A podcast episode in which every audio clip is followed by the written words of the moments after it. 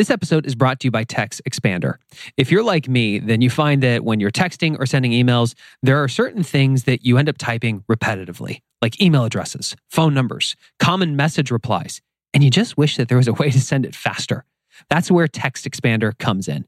It works everywhere you type, like word processors, emails, messaging apps, and online forums. You can even use it as Teams if you have snippets that you want to manage for your company. Visit textexpander.com slash podcast for 20% off your first year. That's textexpander.com slash podcast. This is the One Thing podcast where we teach you the surprisingly simple truth behind extraordinary results. I'm your host, Geoff Woods. You and I, as humans, we have a hierarchy of needs. If you are familiar with Maslow's hierarchy of needs, it starts with, on a foundational level, psychological needs like the need for air, water, food. We also have safety needs, the need for personal security, employment, resources. We have the need for love and belonging, esteem, and at the highest level, self actualization. And just like how we as humans have a hierarchy to our needs, it's the exact same thing with our business. Here's the challenge though. As humans, we are instinctually wired to go for these things, to fulfill these needs. Yet our businesses, they are not. And especially during a time of crisis like we are in right now, we have to be hyper clear of what are the needs of our business. And of all the needs, if we could only choose one, what's the one that we should fix next? Today, you are going to hear a conversation we did as a part of our monthly One Thing webinar series. Each month, we sit down with a best selling author whose book we believe is aligned with the one thing to introduce you to them, to help you learn more about their book and explore if it might be a fit for you. Recently, we just had on the best selling author of Profit First, Mike Michalowicz, who you heard in a recent podcast episode, to talk about his upcoming book called Fix This Next. This was an incredible webinar and we had so much engagement. Mike and I, uh, let's just say we're kindred spirits and there's lots of witty banner. I know that you will absolutely enjoy this conversation that Mike and I got to have. If you would like to join us live for one of our upcoming webinars where we sit down with another best-selling author, make sure to pause the episode and go to theonething.com slash monthly webinar. That's the theonething.com with the number one in the URL, the theonething.com slash monthly webinar, and you can join us live. As you listen to this webinar, you will hear Mike uh, make an ask. He, he's very clear that the the the strongest way that he can serve you and the most economical way that he can serve you is through this book. So if you would like to put these principles into practice, you can head on over to Amazon and search for Fix This Next. And you can get your copy today. It is also available on Audible. And it also will help him in the sense that the more of you that purchase it, the Amazon algorithm will pick that up and automatically turn around and promote it to more entrepreneurs, and you'll be helping them as well. So if you'd like to support Mike and other entrepreneurs, head on over to Amazon Amazon and pick up a copy of Fix This Next now. With that, let's get into this conversation with best selling author Mike Michalowicz.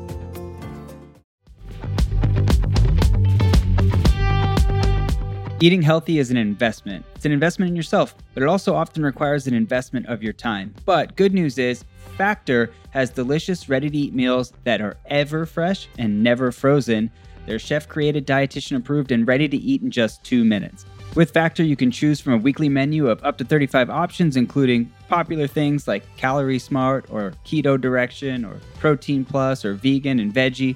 Also, discover 60 more add ons every week, like breakfast on the go, lunch snacks, beverages to help you stay fueled, feel good all day.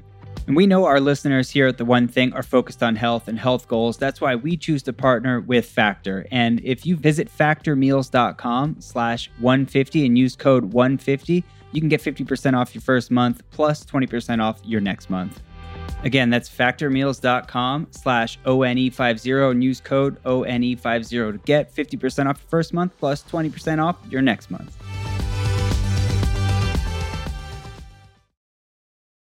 All right, everyone. Welcome to our monthly One Thing webinar series. Every single month, we sit down with a best selling author whose book we think is aligned with the principles of the One Thing, whose book we think will bring value to you. And on occasion, they just happen to be devilishly handsome as well, like the person you are looking but. Not, but not this month, right? this month is the exception. And um, many of you are familiar with the best selling book, Profit First. Uh, today, we are going to talk about uh, a brand new book called Fix This Next, which is highly aligned with the one thing and also highly relevant for everything that is going on in this world. So, with that, I am super excited to introduce you all to Mr. Mike Michalowicz. Geoff, thank you so much for having me and, and for doing this. I'm particularly excited to talk about Fix This Next because it does work with the one thing. Uh, it coincides perfectly, especially, particularly in these crazy uh, economic times. Absolutely. So, walk us through what what inspired you to write Fix This Next. So uh, it, it ends up it was a little bit of a uh, technical mishap. I'm not the most technically savvy guy at times, and uh, I, I've written many books. You can see I have them strategically positioned for marketing purposes. and I, uh, I was writing my books and I, I, was considering the next book to write. It takes me about five years to write a book. I'm not a efficient writer, but I, it's, a, it's a labor of love. I love the process. So five years ago, I emailed my readership and said, you know, and they're all business owners. What's the biggest challenge you face in the year? And I must have triple clicked or something because the email broadcast multiple times that same day. And Geoff, people, the same business owner responded with their biggest challenge for the year with different answers. They responded multiple times with different answers. In the morning, it was I have a sales problem that I got to fix up this year. And then it was I have a employee problem. I need to better retain employees. And then the same person answered that evening saying, I have a vision problem.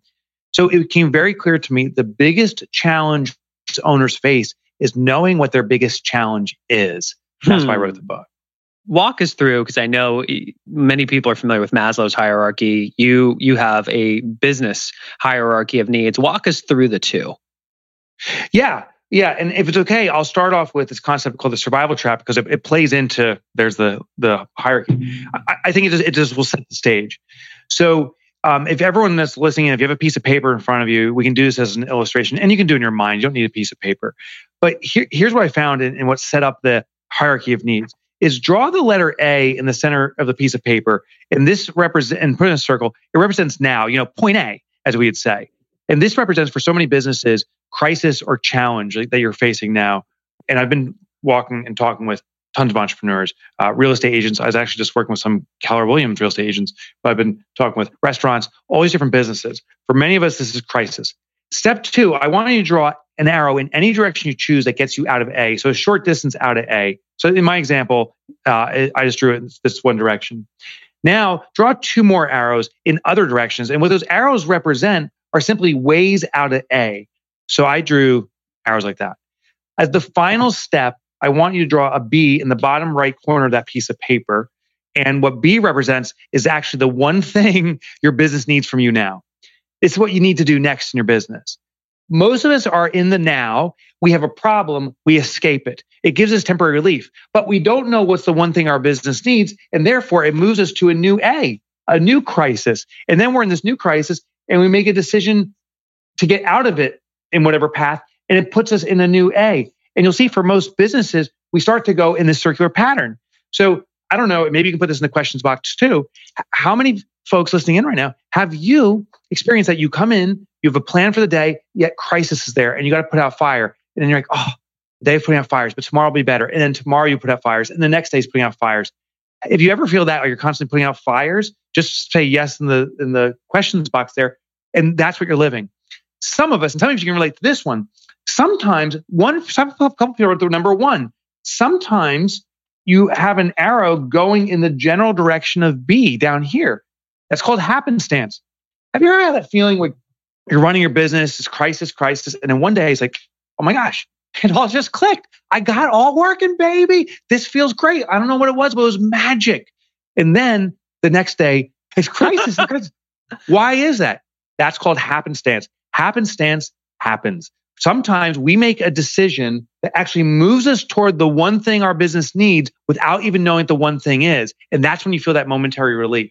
But since we don't know what it is that we're moving toward, we simply move toward the next A, and then we start making decisions that move us around in circles. So that's the challenge we face. And, and I wanted to share it first because that gets to this thing called the business hierarchy of needs. And uh, this is the back of the book. So it's easy to see. But there is five levels of needs I found in every business. I, I think there's a common, actually, I'm convinced there's a common DNA. And Geoff, to your point, it ties into Maslow's hierarchy of needs. So just a, a quick primer on this. Maslow, studying human needs, says the base level need for all of humanity is physiological needs. You and I, Geoff, need to breathe air, drink water, eat food. If that's not addressed, the foundational needs are compromised and nothing else matters. Once that's satisfied, we have what's called safety needs, protection from harm.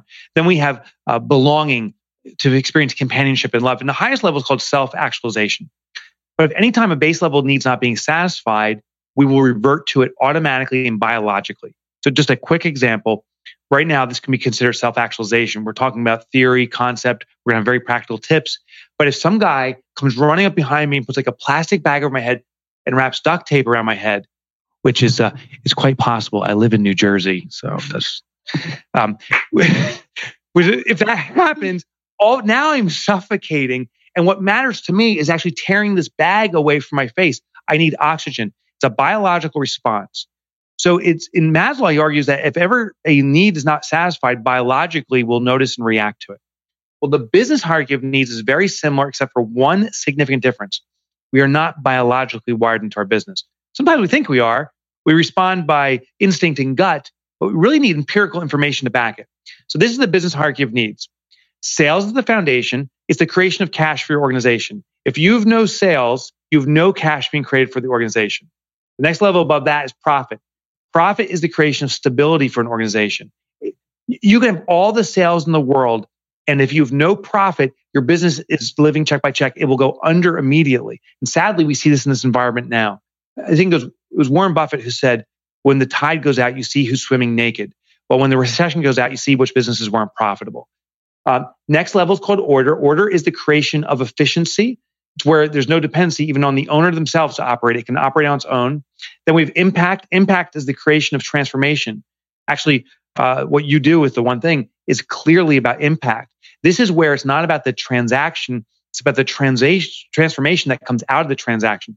The highest level is legacy. Legacy is a creation of permanence, where the business is designed to live in a perpetuity. It's not about the owner or the leadership. The last thing I just want to share is all these elements are happening all the time. But the question is, where are we starved for oxygen? What is the need in our business right now? So while businesses will do all these elements based upon the circumstances around us, we have to evaluate where we need to go. That's the B. So many businesses right now actually have sales needs and uh, and profit needs, even though a few weeks ago or a few months ago, they were focusing on impact and legacy. So that's the business hierarchy of needs. When you look at that hierarchy of needs, what's the one that deep down your gut right now is saying, that's the one? Is it sales? Is it profit? Is it order? Is it impact? Is it legacy? You know, here's something that's interesting, Geoff. I see a lot of businesses saying sales and it's not sales. And I'm not, I'm not saying I don't know for these individual businesses. We have to find out. But many businesses are reverting to, I need to sell my way out of this. This concept of sales mm-hmm. cures everything. But in many cases of these businesses, I found if they have some active ongoing sales, it's actually a profit issue. We have to control costs. We have to amplify margin. We have to repackage our offering that's more profitable. So if you have no sales whatsoever, you got to sell something. But if you do so do some sales, we have to be very careful to consider is it sales or is it really a profit concern and then address that need accordingly. If only you knew something about profit first. I should write a book about it.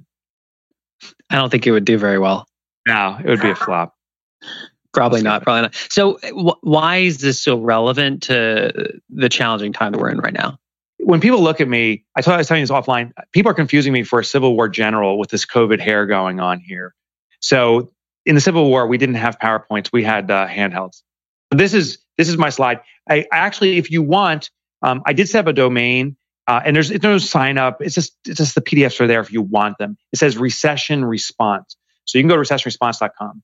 But uh, this is something I prepared a few days ago in response to what's going on. I, as a business owner, I've been through three recessions and I found there's a common trend sequence. I then studied all the way back to the Great Depression and found that every single time there's a recession or depression, we go through the exact same five stages. And, and here's what they are very quickly. Um, this dotted line represents an undermined or compromised economy every time there's a recession, there's already a compromised economy uh, bubbling under the surface that no one sees. And then there's a trigger event. So the, the trigger event back in 2001 was the dot com bubble and the terrorist attacks. 2008 was the housing collapse. 2020 is COVID. Then we start going on this rapid slide down. And what's interesting, these are the behavioral uh, components of the entrepreneur's response. The first stage is shock. So, right when this happens, many people go in shock. It, it, Geoff, have you ever been in a car accident? Hopefully not. Have you ever been in a car accident? We experience shock and people experience it different ways. But what happens is there's over processing the mind. There's so many inputs, we don't know what to do. And our mind starts to become numb or ignore certain things, things like broken bones. Some people in shock don't even feel the pain of a broken bone for a few minutes or hours, and sometimes even a day or so. Well, when we have what's called macroeconomic crisis, meaning a mass society is affected, shock isn't just for a few hours or a few days. It can extend for months. And so most shock responses will last in an economy like this about eight weeks, maybe 12 weeks. So we're about halfway through it. And what happens in shock is that businesses that, that remain there, the business owners, take inaction. They take no action whatsoever, and the business collapses. So we already start, seeing businesses shuttering, not because they should shutter, but the owner didn't know what to do, and they just froze up and said, "I don't know." And that stagnation caused the business to collapse. The second stage, and a lot of businesses already transitioned past even this, but the next stage is called desperation. Desperation is where we over respond, and we you know we see it very publicly with this toilet paper insanity. Like there, there, Geoff, there was a guy somewhere who's like, like six weeks ago, was like, oh my gosh, uh, I'm gonna need toilet paper, and I'm gonna need I'm gonna need a lot of it. So this guy goes running and he buys toilet paper. Other people observing it go, this guy is crazy. Like, what's he doing? And like, well, maybe I should just get toilet paper just in case. Very, the very beginning, is it's laughable. It's funny. Then that little response, that desperation response becomes now a herd mentality. People do it, and it becomes actually another crisis. There literally is no toilet paper anywhere. So something that was laughable becomes a crisis within a crisis. That's the, the desperation. Now we see this happening out with business too right now. Businesses with the loans, right? So government says we're going to have the mm-hmm. CARES Act, the PPP, we're going to save the world. Here's loans. And there is this mass attack on the loans and everyone's doing it. Even people that don't need the toilet paper, like the uh, Lakers from the NBA who just scored millions of dollars to protect the most profitable basketball team ever. Shake Shack. Oh my gosh. Uh, they needed the money more than small business. So there's these, this kind of herd mentality of big businesses trying to scramble for it because it's a toilet paper run. But then the small businesses get crunched out. The other thing is there's some small businesses taking loans without even knowing if they need a loan. If you, and this is just a warning, I'm not saying loans are necessarily bad, but here's a word of caution. If you need a loan, ask yourself why, because we have to fix that root cause. Is it because your costs are too high. You need to cut costs. Is it because you don't have right enough sales? Enough sales, you got to amplify sales. A loan will give us a bridge, a period of time. But if you leave things status quo, you're just going to fall off that bridge a month or two from now. And you're not only in the same spot as you were before, you also have a loan you got to address. And hopefully it's going to be forgiven, but it may not be. That's the desperation response. My hope with Fix This Next in our conversation today is to get us to evaluation and actually deliberate action. Valuation is where we consider what's the one thing we need to do, right? Some businesses sadly get in the analysis paralysis or the worst response, which is what are the hundred things we need to do, which is never a priority because then everything's a priority. So we need to figure out the one thing. Once you figure out the one thing, then you must take deliberate action on it. Deliberate action is how you get out of this muck and mire. Step forward, step forward, step forward, not running around that will position us for the greatest opportunity that's coming. And it happens every recession and depression. There will be a surge. History has proven it out. It's going to happen again. I just don't know if it's going to be a few more weeks or, or six, seven months or a couple of years, but it will come. There's an mm-hmm. interesting phenomena, something that you may be aware of and something you may not be aware of. What you may be aware of is right now, this is supply, this is demand. Supply is dropping off because of inaction and freeze up, right? The tide has gone out, the naked swimmers have been exposed, they're going away. So if you can sustain and maintain through this, the demand stays here and the supply drops. So there's uh, there's the greater demand than supply. Now, this is what's called pent up demand, meaning some of the demand is not taking action right now. They're frozen up too. They're not going away, they're just delaying their purchase decision. So there's pending and queuing up demand. The second thing, so people know that, but one thing people don't know is right now there's what's called a downstream upstream effect.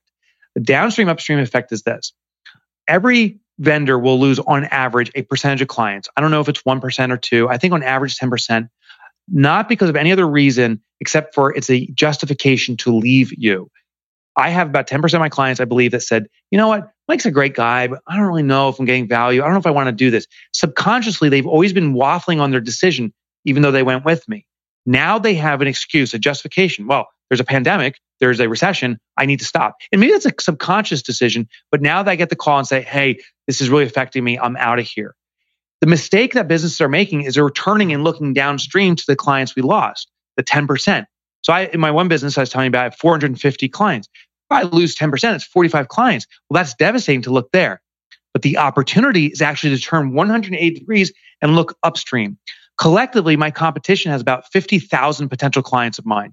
They are losing their 10% too. That means 5,000 clients are now entering the upstream market. They are like, hmm, I don't know if I like my vendor. I'm leaving and I'm looking. So 5,000 looking for a new vendor, 45 people left me. The mistake is to keep trying to grab 45. What I need to do is start marketing to the 5,000. Educational marketing is often a good opportunity. Actually, I'm working with a real estate agent from Keller Williams who we, I taught this process and we're doing this. Look upstream. Now, the best part is this, according to the Pareto principle, that 20% of any market is the strongest part of the market. So I got 5,000 people entering the market. 20%, that's 1,000 people, are actually in an active buying mode. The other 4,000 is pent up demand. They're simply looking for the new, know, like, and trust. So, so here's a quick example, and then I'll, I'll stop talking. I get so pumped up about this. Um, real estate agent from Keller Williams calls me. I'm in northern New Jersey. She says uh, no one's uh, going to houses anymore because you can't show houses. Um, so she goes, I'm afraid of the clients I'm losing, the prospects that were in the buying mode. Uh, I think I'm in real trouble. And I said, well, let's turn and let's look upstream. So we had a conversation. We said, well, what's what's the biggest advantage of being a real estate agent, what gives you the advantage? And she says, well, if people know me as the authority for this community, if I'm the expert on this community, I win. So he said, that's the opportunity for the 5,000 coming downstream. She called the fire chief, the police chief, the mayor, the school principal, and interviewed them on the COVID response. How are you responding to COVID? How's that affecting our community? Is it affecting the real estate market? What, what's the opportunity here? How's the police protecting us? You know, but, but all these great questions. Now she's got these YouTube videos that she's putting live online. And now people who are entering the market looking to buy in this community are Googling, you know, what's going on in, I live in a town called Boonton. What's going on in Boonton? And you find the video of her. She's positioning herself as the expert. That's what we need to do. Look upstream, serve upstream, because the surge is coming. And hmm. that's one of the one things to consider to doing to catch the surge that's coming. Yeah, earlier today, Gary was um, having a chat just about some of his big ideas and in a shift or a recession, and he said a recession is just another word for exposure. It exposes your thinking, it exposes your heart, it exposes your models, it exposes your people, it exposes your actions, it exposes your money. Yeah. And one of the things he said that I wrote down and put in bold was that a transfer of thinking leads to a transfer in actions, which leads to a transfer in wealth. And he said that in, in, in every recession, there is a transfer in wealth. And if you want to participate in that, you have to change your thinking, which yes. means you're going to have to change your activities. And yes. um, that was just so clear in terms of people waking up and realizing, okay, we can no longer be in the passenger seat on this. The pandemic is here. We have no idea how long our life is going to be this way. We have no idea what the economy and demand is going to look like when shelter in place is lifted. So, how do we get back in the driver's seat? So, let me ask you this, Mike. From a mindset standpoint, yeah. the people that adopt this this very well, what's the mindset that they have right now? Yeah. So, to your point, is I will not participate in this recession, and um, there, there's other people are saying I will participate, and of course, that's not the words we choose, but if we choose to participate, we start behaving consistent with the slide down. If we choose not to participate, we start spinning up. And in fact, I have multiple strategies on, on ways to reposition the thinking. Um, one of the tips is I call it the one step back. I actually, I think I have a slide here on it. Uh, here it is. Um, and it's a real cool way of, of thinking. Um, and I'll share how restaurants are doing this, that, at least the ones I'm working with, is if you look at your historical offering. So a restaurant the final offering, if you will, the final deliverable is putting food on the table. Well, every business, regardless of the business you're in, has multiple steps that you have to get take care of to get to the final deliverable. We have to realize, and what I see businesses that are not participating in the uh, recession saying is, oh, I have all these alternative offerings. These are an accumulation of many offerings that get to the final offering. I'll give you the example of the restaurant. So restaurant final offerings, you put food on the table. We ask ourselves, what happens one step back from that, right? Rewind one step. Well, you carry food to the table. Okay. So carry out and take out is an obvious solution. In some restaurants, hopefully many are doing that. But you also need to amplify that. Once you see here's an offering, how do you improve upon that? Well, one restaurant in this area, the perfect thing. They teamed up with a food truck collaboration. The food truck is doing runs into neighborhoods for dinner deliveries, and the restaurant's no longer really a restaurant, it's a cooking center. They're turning out so many meals as a result. Great alternative, great profit center. But you keep on going one step back. So what happens one step before the waiter puts food on the table? Well, it's prepared in the kitchen. Okay, so the preparation of food is maybe an opportunity. Can you sell your five most popular menu recipes? Uh, you know, for to your patrons, maybe they'll buy that. Can you record a video of how to prepare these meals? Or if you really want to amplify it, I run cooking classes. I'm working with a restaurant that's doing that now. They reached out to their patrons and said, can't eat our meals anymore, but you can have them at home. We'll teach you how to make the exact meals. But even better, get your whole family together. It's going to be a two hour celebration in cooking and laughter. And some of your neighbors are going to be there too. So you can connect with your community. They're bringing connection, food, uh, experience, all in a way that's actually more profitable than the original model, which was cooking at their restaurant. Well, what happens one step back? And you can see, we can keep on rewinding. Just one more example. One step before you prepare the food, you have to procure the raw inventory, the meats, uh, the vegetables, the condiments. Well, now you can become a, a blue apron for your community. Carve up that those ingredients and ship them out to people that maybe participate in your cooking classes or not. So the opportunity and one one strategy that people are using that are not participating in the recession are are are repackaging their offerings by rewinding their original offering into segments and finding where the new segment is, the new offering resides. Yeah, I love that. Well, what I'm hearing there is a commitment to figuring it out and yeah. recognizing that they are going to have to make that they're changing their thoughts, they're changing their actions, they're behaving in different ways to come up with ways to drive sales, which would ways to drive profit and all the way through your hierarchy of needs. Exactly. Exactly. You know, an, a, another way to do this is uh, so if your needs is sales and profit, that level is to simply ask your customers. I got a. Uh, I'll show you a way to do this and a way not to do it. I, I got a non-email from a vendor. I have a vendor who just went totally ghost on me, and I think one of the biggest mistakes to make is just going quiet with your customers because your customers are under such duress. They're not even thinking what's going on, and then they don't hear from you. They assume you're out of business. So mm. one of the first things to do is to reach out to your clients and say, I'm still in business. But I'll tell you how to do it and how not to do it. So this is a way not to do it. And I don't mean to pin Chevy against the wall, but I'm about to pin Chevy against the wall. I own a Chevy. It's a the car's fine. And I got an email, Geoff. It was the worst email ever. The opening line said, "We're all in this together," and that is the worst line to use because I'm like, okay, don't pander to me. I know you're going to try to be opportunistic and sell to me here. For God's sake, I know we're all in this together. The next line said, at Chevy, we have you protected. You know, we, we've uh, cleaned our facilities and we're ready to change your oil, Mike. Ready to go for a long drive? We'll change your oil. And I'm like, I, are you suggesting to leave my infected city to go to the next infected city?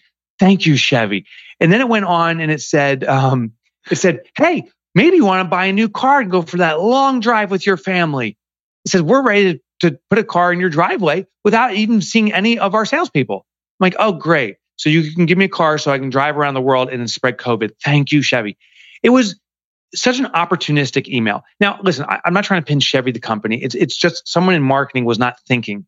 But there was another company that responded shockingly in a very effective way, and their company that historically uh, is not one that I'm too impressed by is United Airlines. But I was very impressed this go around.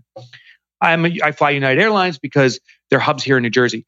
Emails uh, they sent me six weeks ago says hey, um, a lot of people aren't traveling right now as a result of the pandemic. Uh, we want you to know as a loyal member, we've extended your benefits for another year or two. And I'm like, oh, that was, it was one paragraph. They took care of me and I knew they existed. Two weeks later, says, hey, you have a flight coming up in July. You may not want to do that. Most people have canceled. We're ready to serve you if you do want to fly that day. But uh, if you don't, you can get a full refund now. Just a heads up. I'm like, whoa, it took care of me. The lesson here is this.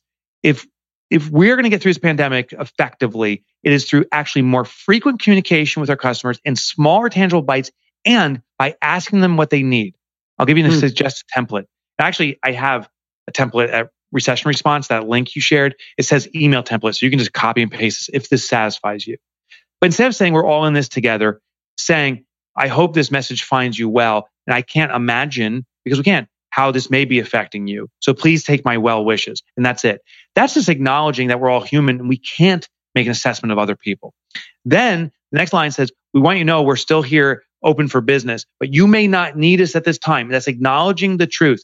Then we simply ask, and it's possible you need us in a new way. If we can serve you in a new way or something you thought of, please tell us because we want to see if we can accommodate it. That's the ask. And then the very last line says, but please don't feel an obligation to respond. You have to, it's most important that you take care of your family and your situation. We just want you to know we're here. And that email is an authentic, candid hmm. email that gets the response you need. And then those responses people give you start catering to those needs. it's interesting when when all this happened, you know, within mm. the hmm. first week, and I and I had a chat with my partner Jay, and he said, um, you know, your your your GPS, your business plan for the year is dead. I'm divorcing you from all the financial commitments that you made for the year. Like that is all out the window. Yeah. Right now, you need to get in touch with our with our customers, and yeah. you need to just figure out how do we serve them. Service yeah. first, sales yeah. second head down, heart up. This is the time to, to serve people. And how do we just build a protective mode around people and serve them at the highest level? And he told me that if you just reach out to people and figure out what they're dealing with, it will likely lead us to where the market is now yes. that we're not currently aware of. And what became super clear wicked fast, like you and I were talking about before we went live, like on the corporate side, the demand actually went up. Yes. Because yes because nobody was clear on the priorities. People weren't clear on how to work from home. And if we could provide something virtually for them so their people could be clear and productive, win win. You know, what, I, what I heard between the lines, what you said, which I think is the most powerful thing that everyone listening can take away, is we actually have an obligation to sell in this market, but not opportunistically, right? Through service. And there, there's a subtle but extraordinary difference. Opportunistic is where I take advantage of yeah. someone's disadvantage. Yeah. And sadly, there's unscrupulous people entering the market now because the easy prey and doing that. But an opportunity is where you identify what people need and you serve it by selling. And I would say we have an obligation to sell because the only way you can be of service is if you are serving yourself too. I can only sustain if I'm making money. If I give, and there's there's been businesses areas that we have to give to the community and give, and I agree, but they gave everything they got and they're out of business now. They gave wonderfully for three weeks and are done. And that's mm-hmm. an ultimate shame because they're never going to come around again. But businesses that give while sustaining themselves through sales can give into perpetuity. But there's another reason why you're obligated to sell. And the reason is, is because buyers are gonna buy. There is consumers in the market that say, I need a solution and they're looking. And if we're not selling, we're just of service, they put no value in us. If I give you something for free, what's it worth? Nothing. Nothing. People invest or people are become as vested in the outcome as the investment they make. So if I invest nothing in something, I'm not invested in the outcome. If I invest a million dollars in something, I'm very vested in this being successful because that's a lot of money. That's a yeah. lot of money. So when, the more I invest in something, the more vested I'm in the outcome. And we have to be fair. I'm not. I am not saying take advantage of customers and charge them more. I'm saying you must charge them to be for them to be vested in the outcome. But the last element, and to me, this is the most important, is buyers are going to buy. And there's these unscrupulous people who have entered the market and are trying to sell into the market. If you're not making yourself available, if you're not selling into the market, the customer is only going to be aware of the unscrupulous guy. And I know the people mm-hmm. watching, Geoff, are good people because you're here to learn. If you're here to learn, it means you care. And it means if you care, you are the one who has to win the customer. You have to win. So you actually have an obligation to sell. It's the only way to protect the customers because they are going to buy. They got to buy from the good people. I love that. I got kind of on worse there, but I'm, I believe no, it's good. So let's five to 10,000 feet. I mean, when I think about these business hierarchy of needs, whether it be sales, whether it be profit, whether it be, was it organization or operations? What was the third yeah, one? Or, there we go. So sales, profit, order, impact, and legacy. How do I figure out where my hole really is? How do I figure out what is the thing that I question. need to fix net next? Great question. So you send me a check for a million dollars. There we That's go. option one. That's option one. Do you accept baby kisses? or baby kisses. Yeah, that was, that was option two. All right. Here's what it is.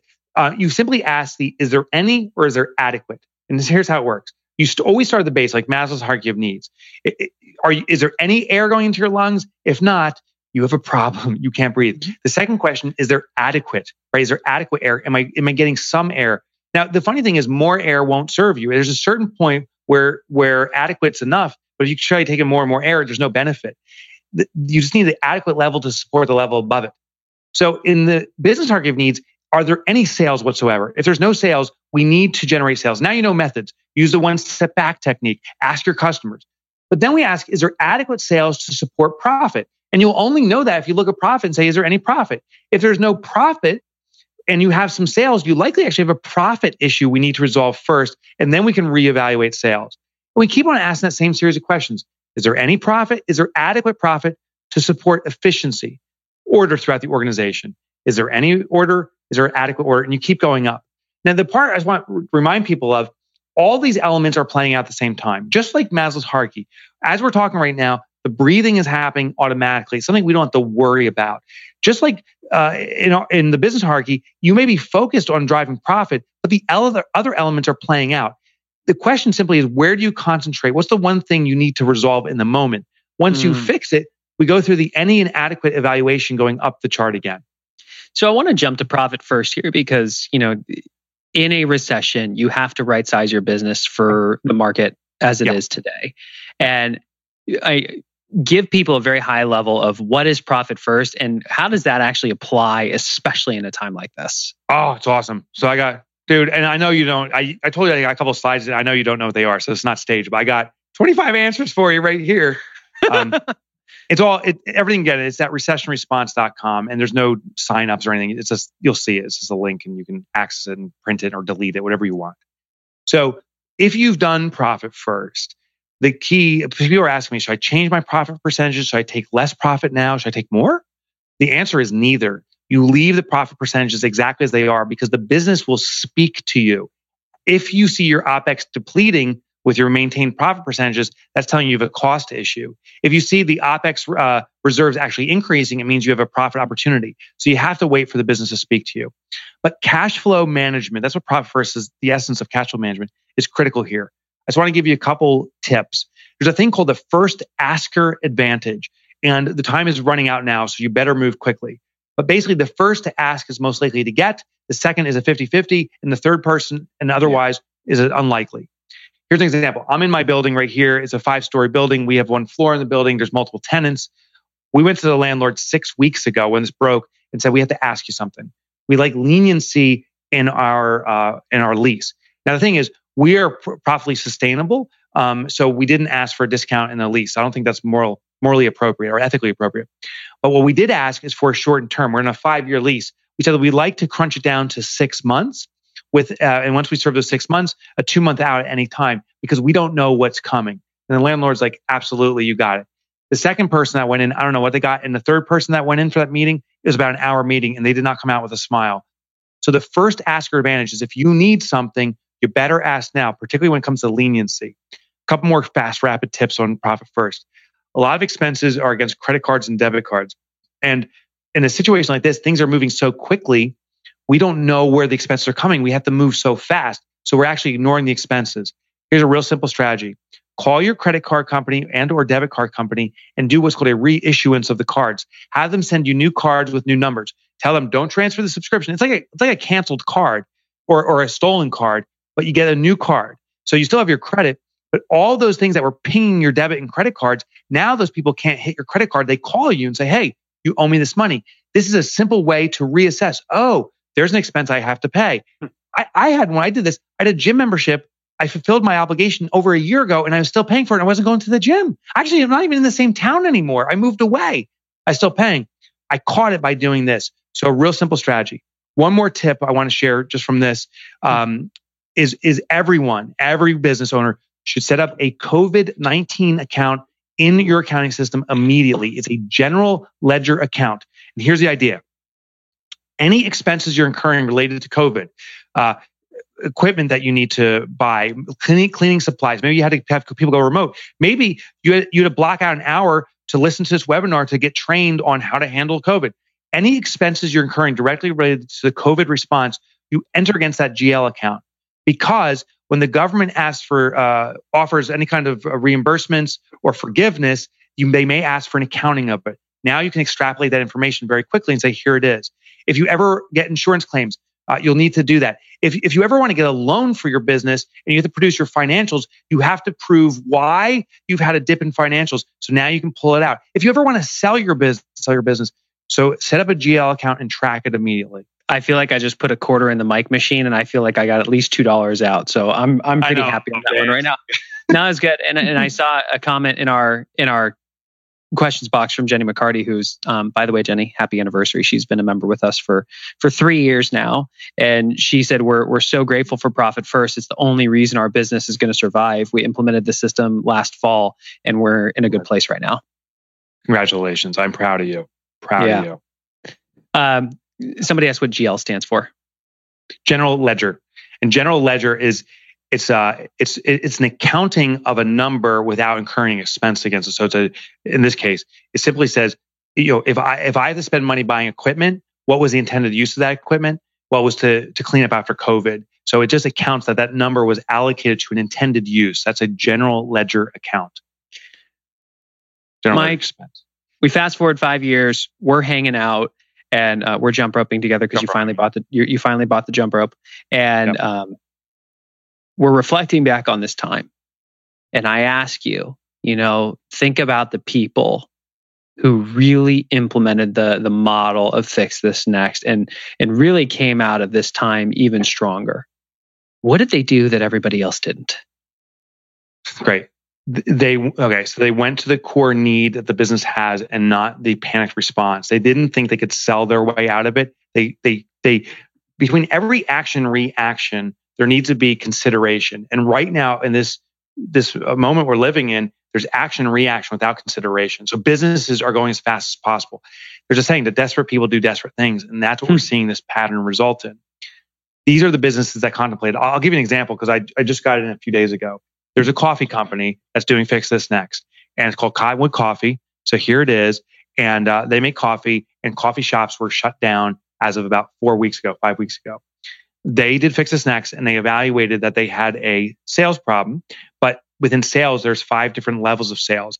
They had what's called a conversion problem, meaning their product was no longer accessible. So it triggered them to have to reinvent the product, something that Fix This Next points them to. They went through a product reinvention and they made this. I don't know if you can see it. It's called cold brew coffee with immune immune booster. So they started infusing immune boosters in their coffee. So this is one of the first prototypes that rolled out on uh, April 16th. There when it was bottled, uh, batch number one. And uh, as a thank you, they sent this to me because they read Fix This Next. This company is selling more coffee uh, in this category than any other category that they sell currently. Uh, it's dominating the space. And, and they're very candid. It's not like this does not cure COVID by any stretch of imagination. But they said you get to continue your habit. You like to drink coffee, keep drinking coffee, but also know that you're getting vitamin D3 and these other supplements that increase, increase and improve your immune system. So you're taking at least one small step in the right direction by doing what you already love. And this is starting to move fast. That's the type of thing I'm expecting to see play out uh, and hear about in five years but the businesses that have to do it right now. They have to pinpoint that one thing to work on. Yeah. It's, I got into business with Gary and Jay November 1st of 2015. Yeah. And every time I saw Gary get on stage, he was saying, prepare for the shift. Yeah. Prepare yeah. for the shift. Prepare yeah. for the shift. And he was always saying, in every shift, there is a gift because yeah. it really forces you to look at your business and the things they're, they're every single one of us in some areas of our life are succeeding in spite of ourselves, yes. not because we're actually doing the right activities. And this is just revealing where the weaknesses are. It's it's exposing it all. And Kaylin and I did a, a, a podcast recording recently, and she looked up at the definition of apocalypse. Not to say that this is an apocalypse, but it was basically the unveiling. Yeah, yeah, yeah, yeah. Right, exactly. Right, oh. and so to a, a, love for this coffee company to say, look, this is the way that every other coffee coffee company operated, yeah. but they use it as an opportunity to think differently. And immediately, uh, yeah. So I consider this the ultimate petri dish for entrepreneurship. Yeah, meaning needs are shifting. There's all new needs that are afoot. So what many business owners are thinking about is the loss, saying I'm losing opportunity you're not losing, well, you are losing opportunity if you don't see what the shift is. There's new opportunity. So we keep on looking at what's gone and saying, you know, who moved my cheese? There's a famous book about that. and now it's in a brand new spot. But some businesses are thinking forwardly right now, saying, where's the new need and trying to cater to it. That's right. The interesting thing, we see it over and over again out of every single recession becomes this boom, this massive uh, boom of small businesses that position themselves right. Actually, some of the most successful businesses are birthed during recessions. So uh, it's going to happen again. And it's going to happen if you consider where the opportunity is now. Yeah, I love this. I love this. Um, Jason Murray put a, a, comment in here that I think you would appreciate. He said, after finding out I was roughly three quarter million dollars in debt, I read Profit First and The One Thing back to back. They literally saved my life. When the so tide went out, I was I was one of the few wearing shorts.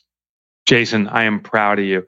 Actually, Geoff, we were talking offline. Uh, I'd love to just share a little bit about Fix This Next. Thank you. So uh, I do want to have one to ask Jason for you, actually for everyone listening in. Um, and it's it's my bold ask. It's bold because uh, I'm asking, but I believe it's the greatest way I can be of service to you, and also selfishly it serves me. So I ask for two reasons. If you're if you will, right now, as we're doing this live, because I'd love to see in the chat if you could share it with Geoff and we can talk about it. Please go to Amazon right now and get yourself a copy of, of this, a hardcover book, Fix This Next. Here's the reason I ask. It is hands down the most affordable and effective way I can serve you. This is my life's work. I spent the last five years devoted to this, and this is the greatest book I've ever written, in my opinion. I've written Profit First, Clockwork. This is even more impactful. It will serve you. I wrote this book for this crisis, this exact moment. I didn't know this would be this big or this would happen. I knew the shift was coming. So my first ask is if you're willing to do this now, uh, get it because this will serve you. I promise you. I have a second reason. If you do it now, it causes this uh, effect on Amazon. They have an algorithm that when they see multiple people buying at the exact same time, it triggers the Amazon engine to start marketing it to other entrepreneurs. So if you're willing to buy it now, it will also advise and notify other entrepreneurs through the Amazon system, and that serves me. And that would be huge because I can get bigger exposure for this. So if you're willing to do it now, just put in the chat and just say you bought one, whatever, because I want to personally thank you uh, for doing that. That's a big deal to me. So um, Amy asked if it's available on Audible. And it's on Audible too. So if you prefer Audible, you can get the hardcover or Audible.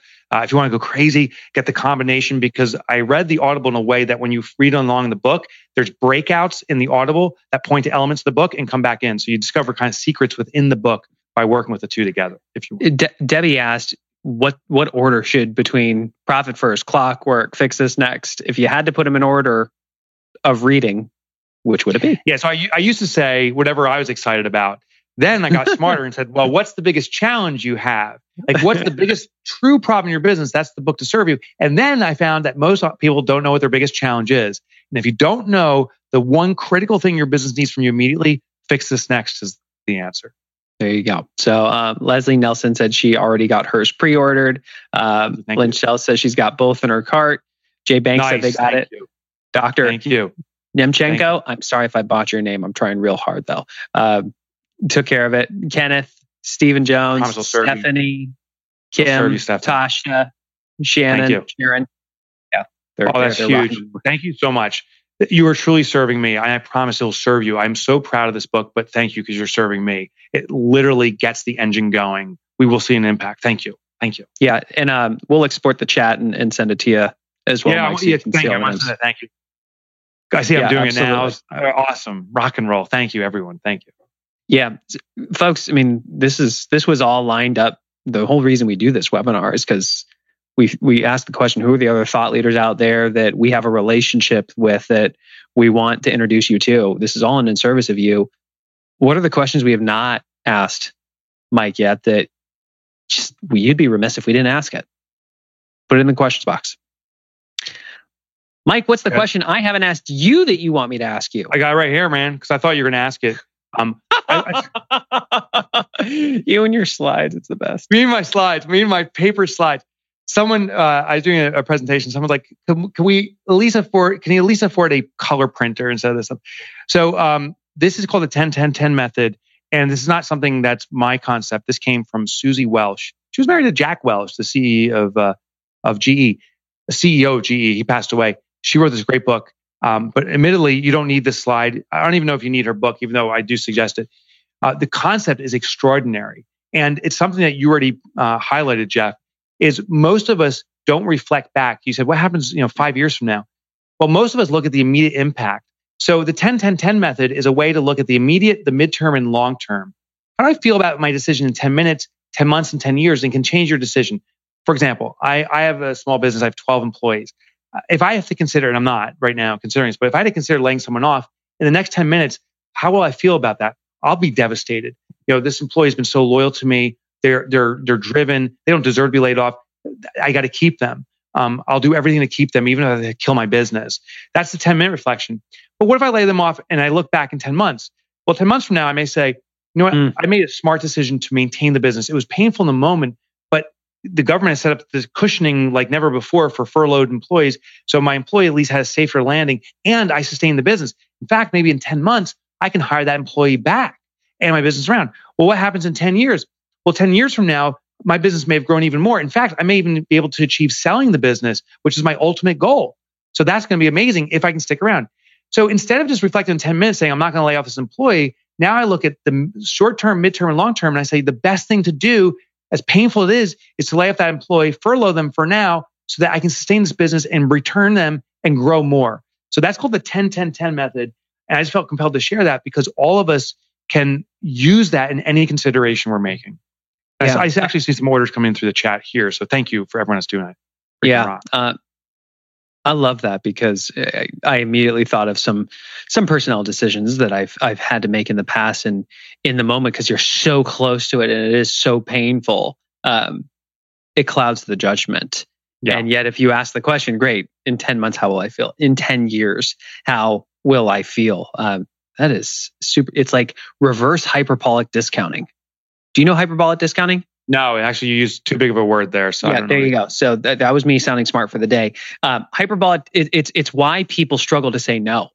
It's we are so tied to saying yes to the thing that has immediate gratification. If you, if you can get hundred dollars today or a thousand dollars at the end of the year, you know every logical person says take the thousand. Yet the data actually shows they won't because the immediate because the payoff is too far in the future.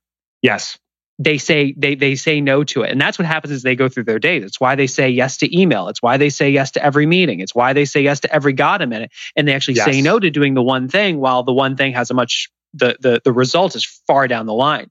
But what you just talked about is the act reverse of it. The pain is so intense in the moment that we we let it cloud our judgment versus asking the questions that will take us into the future which is when it really matters where the pain is actually lower yeah, yeah, yeah. It's, it's making those those long term considerations feel immediate because then you can put more value in it. Yeah. St- Stephen Jones asked a great question, which is, as a leader of an office, what would be the best way to share and teach this message? Oh, I swear to God, like Stephen, I got a slide for you. I got a slide for everything. We call it evolve. I gotta find it. I call it evolve. Here it is. Evolve communication. I'm gonna so, start sending you random text messages and be like, "Do you have a slide yeah, for that?" Yeah, that, exactly, exactly. Mike, how tall are you? I got a slide for it. Um, so this is the evolved communication method, and um, it, it's an acronym for the six forms of communication. The the highlight here is the first five are all actually different types of listening skills, and the last one is a communication method, um, or, or speaking method. When it comes to speaking, most leaders yield advice, and that's actually a mistake we're finding. It's better to share experience. So instead of saying, here's what you need to do, saying, from my experience, this is what we did before. And people are much more sensitive and listen much more closely when it's a story about how something was addressed as opposed to a directive. So that was one fascinating insight. The other stuff is what's called empathetic listening. Many leaders right now are so much about we got to go and survive. They've stopped the listening component. And yet we hmm. need our employees to listen because it's their lives too. So with our little team here, we're having weekly meetings where it's just about how are you holding up? How are you doing? And we're talking actually it's on one to one. So there's any private conversation. And so one employee, we didn't, I didn't even know this, uh, was in the process of buying a new house. That was her dream. And that was wonderful. So they sold their old house. And uh, then the, the pandemic hit and all the mortgage stuff has gone out the window. Can't get a house. She was homeless. And so just by learning, saying, oh my gosh, we were able to adjust her schedule uh, to to get the time she needed to find a home. And I actually now secured the the dream home because we were listening and, and, and allowed her and availed the time. So empathetic listening, you'll discover all the different pathways and things that your employees need. And now you can correlate it and correspond it with the pathway of your organization. I, I used to think saying the vision and repeating over and over and hitting that drum was the number one thing. But now I've discovered it's actually choreographing everyone's vision and needs together to march toward a vision of the corporation, which honestly, as the business owner, it's only my vision. So as long as I can satisfy everyone else's needs and listen empathetically for what they need now, I can then align us all together to continue to march to where I want to take us. What's what's your one thing right now? My one thing right now is uh, is the creation of new products. The old model is gone, and so um, mm-hmm. I think mm-hmm. books are still going to be successful in a new format, but uh, I think it's going to be a new format. And what it is is uh, engaged um, products where where there can be kind of bilateral communication, bidirectional communication. Most products are uh, in my space is here's concept, teach, teach, teach, and and that's it. Well, there's such course overwhelm. It's now like it's educational fatigue that's happening. So mm-hmm. now we're trying to develop products that are iterative, like almost like a choose your own adventure more. So it can still be a one to many, but we move a little step ahead and say, what's the challenge? Or have you got this part? Here's the new direction. And um, so instead of this linear communication, it's this this uh, choose your own adventure effectively. So we're we're under product development in that space. That that's the one thing mastering that. Um, I, I, six weeks ago I didn't think that would be it. I was like, oh, it's courses, it's courses. But as we started learning from customers, yeah. there's so much need for immediate questions to be answered that we don't have time to digest six hours of coursework to find the one answer. I need the one answer, and then I need the next answer that I need, not that everyone else needs. And so it's through this choose your own adventure path. Well, um, I'm glad I asked. We've been doing some masterminds. We, Jay asked me the question Who are some of the thought leaders and training companies that we think will come out of this situation even stronger? Yeah. Versus the ones that are just going to kind of fade away. And we've been reaching out strategically to those ones and doing masterminds. So let's have a talk. And I'm happy to share some of the best practices. Oh, I love learn from them. Yeah, man. Are they absolutely. all saying, not do choose your own adventure? That's the worst thing you can do right now he says, shockingly, they said, get your things down to slides. You're right. Get, get on paper slides. get on paper slides. Unfocused yeah. paper slides. That's the way. yeah, I love that. Um, so Lenore, it was hyperbolic discounting. Uh, Charlotte asked a question, which is, uh, and I'm going to adapt it a little bit, but what do you suggest for from a mindset standpoint for the people whose industries are the entire industry is in question right now? how do you apply something like the 10 10 10 or just thinking about what to fix next when the entire industry could be at risk? So this is the ultimate in preparation because i got a slide for it. It's called block control. So this is you know, there's nothing. There's nothing you throw my way i feel. So block control. i had no idea he had slides folks. This is no, I, I know. i know you didn't here's what block control is block control is how our mind works in that when we feel overwhelmed it's because the considerations are for too long when, when I say, oh my God, that my, my business is destroyed, I often say my business is destroyed forever, right? So the length of time is forever. And therefore I feel no control. I feel overwhelmed. So we start doing is we start rewinding from forever, start back in blocks and say, well, what's the future look like for one year? Can we manage to do something in the next year? And for many of us, particularly in this crisis, one year is way too much time. So then we rewind to one month. Is there something we can control in the next month? And that may be too much. And then one week, one day. For many entrepreneurs right now, what can we simply get done this week or for many of us this day? What's the one thing I can do just to get through today and move myself forward? And admittedly, if that's too much, you can go back to the hour. And some people that are really struggling, what can I do in the next minute? Like I'm laying in bed, I can't get out of bed. In the next minute, I can simply open my eyes and keep them open. And you do that, you start moving in very small blocks. So it's called block control.